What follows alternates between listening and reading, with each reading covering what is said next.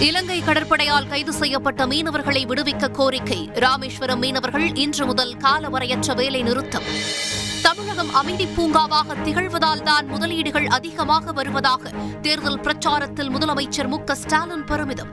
பொய் வாக்குறுதிகளை அளித்து திமுக வெற்றி பெற்றதாக ஓ பன்னீர்செல்வம் குற்றச்சாட்டு.